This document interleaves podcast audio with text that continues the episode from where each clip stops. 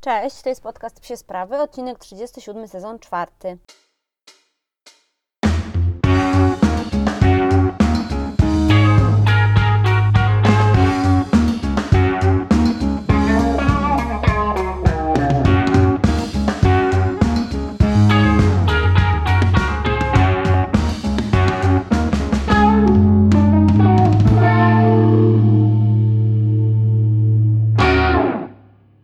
Wybaczcie tak długą przerwę, bo aż trzytygodniową i myślałam, że uda mi się coś nagrać e, w tym tygodniu, mm, od poniedziałku do środy, ale niestety się nie udało, bo mój tydzień ostatnio wygląda bardzo pracowicie.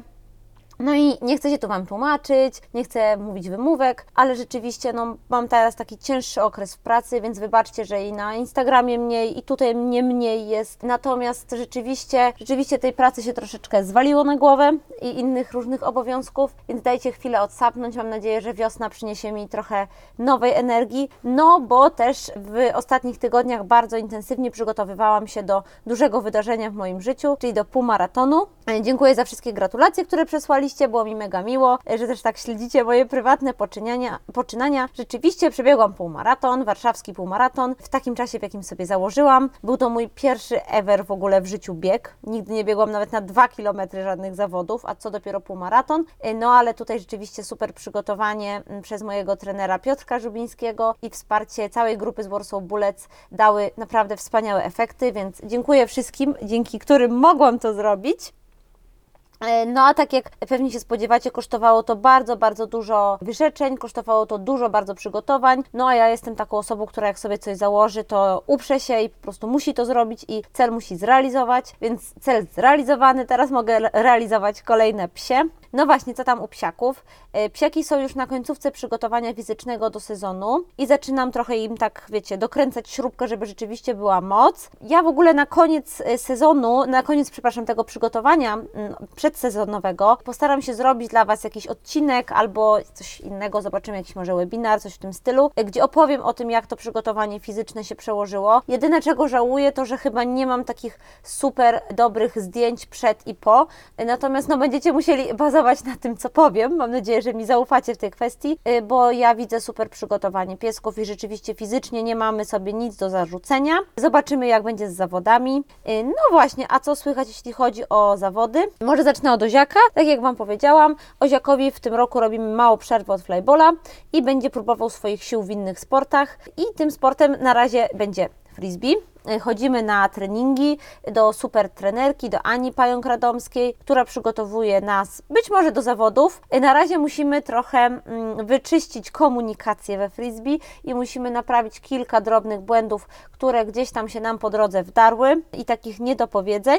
Mogę Wam powiedzieć o co chodzi. Mamy po prostu problem z aportem dysku, bo Oziak trochę, trochę opornie ten dysk aportuje, więc nad tym bardzo pracujemy. I chciałam Wam też powiedzieć, że z punktu widzenia trenera to to jest bardzo fajne doświadczenie, e, spotkanie z innym trenerem, z tym jak pracuje, z tym jaką wiedzę posiada, do czego się odnosi, jak pracuje z ludźmi. Naprawdę e, bardzo, bardzo dużo dają mi te treningi z Anią, nie tylko jeśli chodzi o rozwijanie o z jego umiejętności frisbee, ale też o rozwijanie mnie jako trenerki osoby, która z ludźmi pracuje, więc podwójnie Ania dziękuję, naprawdę super sprawa. Jeśli chodzi zaś o Lemiego, no to oczywiście ciśniemy flyball, mamy nadzieję na rychły debiut Lemiaka. Ja uznałam, że wolę się nastawiać pozytywnie tym razem, bo zawsze jestem taką osobą, co się wiecie, nastawia, że nie, nie będzie i najwyżej się potem miło zaskoczy. Więc teraz uznałam, że nie, że muszę wysyłać dużo pozytywnej energii w świat, w świat więc mam nadzieję, że ta energia do mnie wróci w formie debiutu Lemiaka, ale jesteśmy na dobrej drodze. Lemi robi naprawdę z treningu na trening postępy, jest coraz lepiej, radzi sobie świetnie i ja jestem z niego naprawdę bardzo, bardzo dumna i wiem, że będę będą ludzie z tego psa I, i będzie naprawdę, będziemy mieli jeszcze przed nami wiele, wiele wspaniałych y, flyballowych przygód. No a poza tym, słuchajcie, y, wiem, że trochę wisi mi planów, które Wam obiecałam. Pracowałam nad stroną, pracowałam nad webinarem o przygotowaniu kondycyjnym, pracowałam nad wieloma rzeczami, które niestety wszystkie gdzieś tam przez różne prywatne, prywatno-służbowe sprawy zostały odłożone i przez to, jak wiele rzeczy ostatnio na mnie spadło i, i ile się dzieje. Tak jak powiedziałam, nie chcę się tłumaczyć, chcę Wam dać takie tło, że to nie jest tak, że ja sobie leżę i oglądam Netflixa, a te rzeczy się nie wydarzają, tylko naprawdę cięższy troszeczkę nastał czas, więc takie, te rzeczy się wszystkie na pewno będą pojawiać, tylko stopniowo, nie teraz, w najbliższych miesiącach. Jeśli chodzi o temat dzisiejszego odcinka, to trochę go sobie sami zamówiliście, bo zrobiłam e, taką małą ankietkę, gdzie chciałam posłuchać, e, o czym chcielibyście Wy posłuchać, e, więc wybrałam taki temat, do którego można podejść dwojako i nie ukrywam też taki, który nie zajmie dzisiaj nam bardzo dużo czasu, bo o tym temacie mówiłam w wielu, wielu poprzednich innych odcinkach, które możecie znaleźć na wszystkich platformach streamingowych i łatwo się, myślę, przez nie przeklikacie. Te tematy są tak y, bardzo prosto opisane, więc, y, więc ten temat, o którym będę mówiła dzisiaj, będzie się odnosił do wielu innych odcinków, o których będę też wspominała. A dzisiejszy temat to o tym, jak wyciszyć psa. Bardzo wielu z Was ma problem oczywiście z, wy, z wyciszeniem Waszego psiaka, z opanowaniem jego emocji. Czasem to są emocje negatywne, czasem pozytywne, czasem te, bardzo ciężko przejść te granice i określić, czy dana emocja jest jeszcze negatywna, czy już pozytywna. Ja muszę Wam powiedzieć, że bardzo się tego uczę. To jest coś, co dla mnie jest ważnym punktem, jeśli chodzi o moją edukację trenerską. Właśnie to poruszanie się pomiędzy tymi emocjami w taki bardziej świadomy sposób. Myślę też, że ten ten temat, jeśli chodzi o to, jak wyciszyć psa, jest bardzo związany z psami reaktywnymi, lękowymi, bo często takich psów dotyczy, ale oczywiście nie tylko. Jeśli chodzi o odcinki o psach reaktywnych, to naprawdę znajdziecie bardzo dużo u mnie takich odcinków. Jest o psach reaktywnych sportach, o tym jak wyciszyć psa reaktywnego, jak pracować z psem reaktywnym, e, więc naprawdę pojawia się tego bardzo, bardzo sporo, bardzo sporo. pojawia się tego sporo na tym podcaście i myślę, że każdy znajdzie tu informacje, których szuka, ale jeśli jednak nie znaleźliście takich informacji, napiszcie do mnie. E, najlepiej dm na Instagramie, ja tam zwykle najszybciej odpowiadam. No właśnie, jeśli chodzi o wyciszenie psa, no to wyciszenie, tak, jak sobie tak rozumiemy, wyciszenie ma na celu uspokojenie psa, a uspokojenie konkretnie jego emocji, bo jest to praca na pobudzeniu, na tych emocjach, które chcemy, żeby zostały trochę stonowane. I pierwszym krokiem, aby zacząć pracować nad wyciszaniem psa, jest takie rozeznanie się, skąd wzięło się pobudzenie i dlaczego nam i psu przeszkadza. Y, zastanówmy się więc, jak możemy takie pobudzenie określić. I tutaj uznałam, że najlepiej będzie nam działać na konkretnych sytuacjach, czyli takich, które zdarzają się Wam bardzo często, w codziennym życiu. I tutaj na przykład taka sytuacja, pies zaczyna wychodzić na dwór, powiedzmy, ubieramy kurtkę, ubieramy e, czapkę, buty i pies jest już bardzo pobudzony, ciągnie na początku spaceru na smyczy, jest ogólnie bardzo rozemocjonowany. No i wiadomo, wtedy wpływa to na powitania z ludźmi, na powitania z psami innymi, na, na to, jak pies reaguje na różne bodźce, na to, co się pojawia w środowisku. Ja sama z takimi problemami się borykałam, wiem, więc wiem o co chodzi. Wiem, że to jest duży problem dla wielu osób. No więc powiedzmy ta, w tej sytuacji, co robimy? Musimy przede wszystkim rozpoznać, w którym momencie pobudzenie się zaczyna, czyli w którym momencie pies z emocji takich powiedzmy w, form, w takiej stabilnej formie, czy takich konstans, wchodzi na te emocje wysokie, które z jakiegoś powodu nam przeszkadzają i lub przeszkadzają też psu. I być może tutaj w tym konkretnym przypadku pies zakodował sobie nasze gesty, kojarzy je od razu z taką miłą, fajną czynnością wyjścia na dwór, która ogólnie jest super, jest e, dla niego ekscytujące i nie potrafi trochę zapanować nad tym, nad tym swoim oczekiwaniem, nad tym pobudzeniem. Gdzieś te emocje wchodzą na wyższy level. No właśnie, i to jest przykład, którym chciałam Wam pokazać, że zawsze musimy znaleźć przyczynę i zastanowić się, jak wpłynęła ona na proces, którego efektem jest pobudzenie. No bo w tym przypadku, jak wyglądałaby praca nad pobudzeniem? Przede wszystkim zaczęłabym od odwrażliwiania bodźców, które już sugerują psu, że wyjdziemy na dwór. No bo jednocześnie ten sam pies może pobudzać się, kiedy będziemy wychodzić bez niego. Zostaje pobudzony w domu, coś niszczy, robi sobie krzywdę. Nie jest to zachowanie pożądane, nie jest to zachowanie, które chcemy psu utrwalać. Więc zaczęłabym od odwrażliwiania tych czynności, które sugerują psu, że wyjdziemy z nim na dwór, żebyśmy osiągnęli spokój i mogli mieć taką pewność, że rzeczywiście w tych sytuacjach, kiedy będziemy wychodzić sami i wykonywać te czynności, pies nie będzie się pobudzał. Drugą rzeczą jest równoległa praca nad pobudzaniem psa w sytuacji, kiedy on wie, że wyjdzie na dwór. No bo chcemy, żeby pies miał też taką sprawczość i świadomość swoich decyzji. W związku z czym ja na przykład przy Ozim, który rzeczywiście bardzo się ekscytował, jak tam gdzieś wychodził, wprowadzałam taki schemat, że musieli, że zanim jakby wyszliśmy, to musieliśmy wykonać taki swój rytuał. Czyli ja się ubierałam, i to już był moment, w którym on był lekko pobudzony, ale nie aż tak bardzo, więc ubierałam się, po czym zakładałam mu obroże. No i w tym momencie zakładał, za, zaczynało się halo, zaczynały się jakieś tam emocje. I wtedy po zapięciu obroży, po zapięciu smyczy, robiliśmy z Ozim kilka sztuczek, że on, w których on wiedział, że musi się troszeczkę skupić, musi się uspokoić, musi się zastanowić nad tym, gdzie jest aktualnie jego głowa, jego emocje i dopiero jak spokojnie wykona zadania, których od niego wymagam, e, będzie mógł wyjść na dwór. Oczywiście nie trwało to, słuchajcie, dwa razy, ani nie trwało nawet dwa tygodnie, tylko trwało kilka miesięcy. Natomiast teraz Ozzy rzeczywiście wie, że jest jakiś schemat, że to wyjście na dwór jest czymś co przede wszystkim nie kojarzy mu się z tym ogromnym pobudzeniem, tylko kojarzy mu się właśnie z dobrze znanym schematem. Bardzo często pobudzenie dotyczy szczeniaków i tutaj sprawa jest niezwykle trudna. Dlaczego? Bo ciężko będzie nam na początku zidentyfikować przyczynę i warto wtedy też reagować kompleksowo. Już mówię, o czym mi chodzi. Jeśli chodzi o pobudzenie u szczeniaków, to jest to po prostu naturalna część ich życia. Jak sobie wyobrazicie te wszystkie e, słodkie bąbelki latające po placach zabaw, to mało który z nich e, grzecznie sobie sobie wchodzi i przysypuje piaseczek z, jednej, z jednego wiaderka do drugiego. Raczej tej energii jest w tym dziecku sporo. I tak samo jest ze szczeniakiem. Ta energia go rozpiera, tych emocji jest bardzo dużo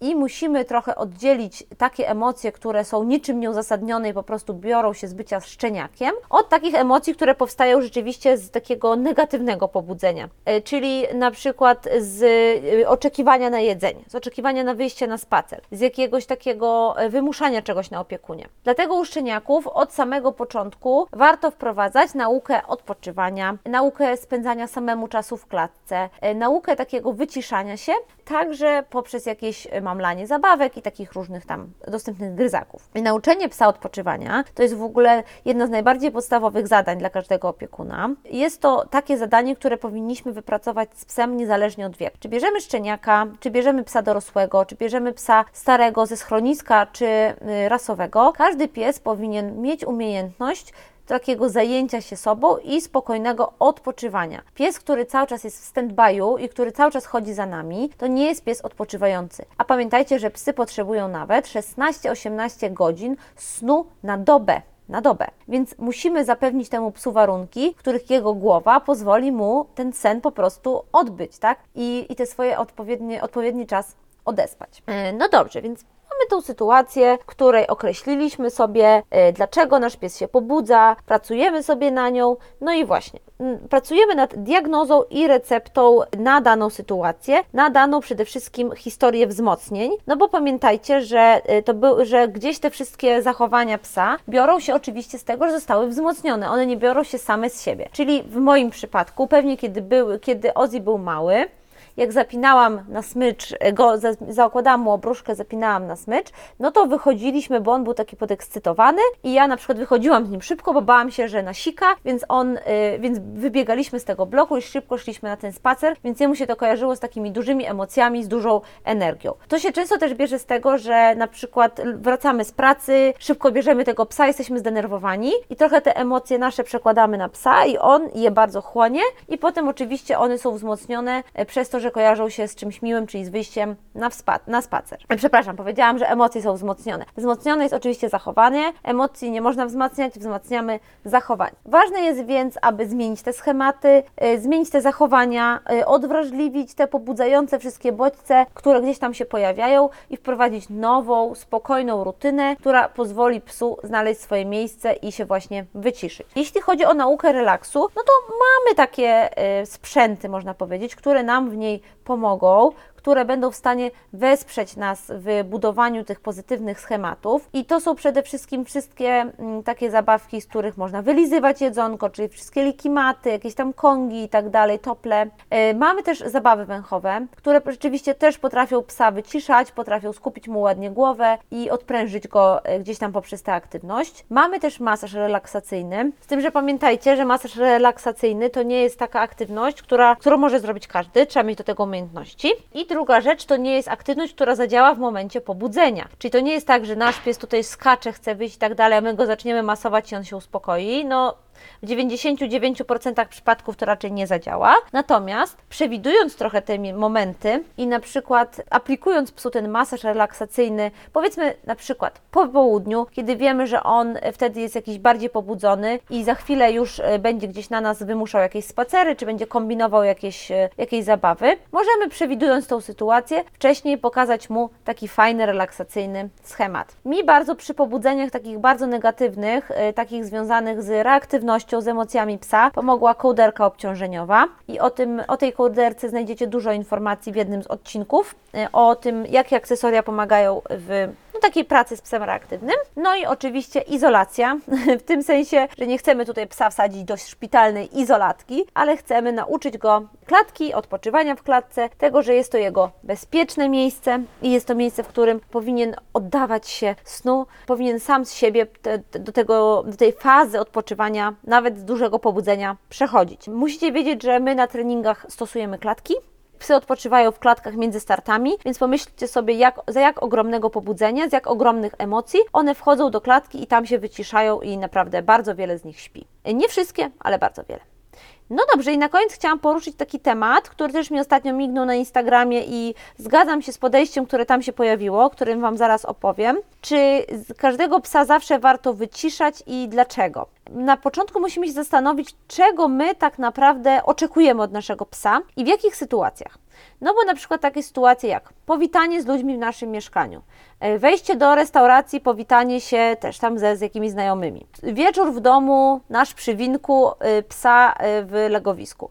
To są sytuacje, takie przykłady sytuacji, w których myślę, że jesteśmy rozsądnio, rozsąd, rozsądnymi ludźmi, którzy rozsądnie myślą. W nich wymagamy od psa spokoju i to jest normalne i to jest, i to jest coś, może nienormalne, to jest coś, co jest zrozumiałe. I większość osób chciałaby, żeby ich pies witał się spokojnie z innymi ludźmi i z innymi psami na przykład. Przy tym rzeczywiście sytuacjach jest to absolutnie zasadne, żeby pracować nad tym wyciszeniem, pracować nad tymi emocjami, nad tym pobudzeniem, nad tym, żeby pies umiał podejść do tych sytuacji spokojnie. Natomiast musimy mieć też w sobie takie zrozumienie i szacunek dla energii, aktywności i, poziom, i ich poziomów u danego osobnika. No bo ja uważam, że nie wyciszamy na siłę w zachowaniach, w których nie jest to konieczne, bo może to wpłynąć na naszą relację z psem, na naszą motywację, na jego motywację do pracy z nami i tak dalej. Poza tym myślę, że musimy się też zastanowić, czy jeśli bierzemy sobie psa rasy pracującej, bardzo aktywnej, takiej, która chce spędzać czas z człowiekiem i z nim coś robić i będziemy i naszym głównym celem w życiu będzie wyciszenie tego psa, to czy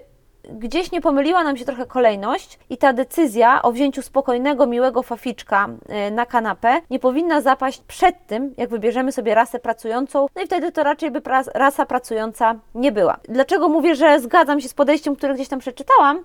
No bo rzeczywiście tam było o tym, że jest mnóstwo psów bardzo energicznych, bardzo pewnie gdzieś tam w, można je określać jako reaktywne, psy, które są pobudzone i dla których ten poziom energii, poziom ym, ćwiczeń fizycznych, poziom aktywności musi być wysoki, aby ich potrzeby były zrealizowane. To trochę tak jak z ludźmi. Pamiętajcie, że są osoby, które świetnie się czują zaszyte w domu i oglądające Netflixa, a są osoby, które potrzebują czerpać energię od innych ludzi, które potrzebują się dużo ruszać, uprawiać sport itd. Tak I tak jak przy ludziach jest troszeczkę inaczej, bo łatwo nam jest zmusić się do zmiany naszych nawyków, to przy psach bardzo ciężko psu powiedzieć, że no opanuj swój poziom energii, bo akurat ja nie chciałabym, żebyś robił to w ten czy w inny sposób. Tutaj ten poziom energii, oczywiście my go wypracowujemy przez nasze życie z psem, ale on może być też naszemu konkretnemu pieskowi zadany w jego genach. Kolejna rzecz jest taka, że pobudzenie to też jest dla nas informacja od psa. To jest taka informacja, że sobie z czymś nie radzę, coś jest dla mnie trudne, coś wywołuje u mnie duże emocje, więc y, zastanawiam się, na ile też to maksymalne wyciszanie pobudzenia psa nie zaburza trochę naszej komunikacji z nim. Na pewno nie można psa za pobudzenia karać. Nie można psa za pobudzenia w, jakimś tam stopniu ignorować. Nie można też psa za pobudzenie, za pobudzenie nagradzać, musimy zastanowić się, jaką informacją jest dla nas to pobudzenie i jak jesteśmy w stanie nad nim pracować i, po, i powoli tłumaczyć psu, nie musisz się pobudzać, nie musisz się aż tak emocjonować, możesz spokojnie podejść do danej sprawy. I oczywiście, tak jak mówiłam na początku, jest bardzo, bardzo dużo mitów dotyczących, tak mi się wydaje, dotyczących e, właśnie pracy z psami reaktywnymi, z psami na dużych, e, psami bardzo łatwo pobudzającymi się na dużych emocjach i sportem i tym, jak my y, na przykład y, wzmacniamy pewne zachowania u psów reaktywnych nawet, czy u psów bardzo energicznych, a potem oczekujemy od nich wyciszenia. Natomiast o tym znajdziecie cały, cały odcinek o y, psach reaktywnych w sporcie i do niego Was odsyłam. Tak jak wspomniałam na początku, e, dzisiaj taki krótszy odcinek, e, trochę rozmowy o psach e, reaktywnych, trochę rozmowy o psach lękowych, ale głównie to była przede wszystkim taka moja rozmowa z Wami, bo ja zawsze ten podcast to uważam za taką rozmowę z Wami, o tym, jak, co to są, jak jakby wygląda pobudzenie u psa, jak zajmować się pracą nad nim, a może się nie zajmować, jak czytać te sygnały od naszego psa, jak się z nim komunikować. To jest coś, słuchajcie, nad czym musimy pracować całe życie. Nie możemy tego olewać, jeśli nawet nasz pies, jest- pies jest już ukształtowany, dorosły i bardzo stabilny. Musimy zawsze być czujni na to, co pies nam chce w danej chwili powiedzieć, nawet jeśli chce nam to powiedzieć bardzo, bardzo głośno i dobitnie. Dziękuję Wam za słuchanie tego odcinka i zapraszam na kolejny.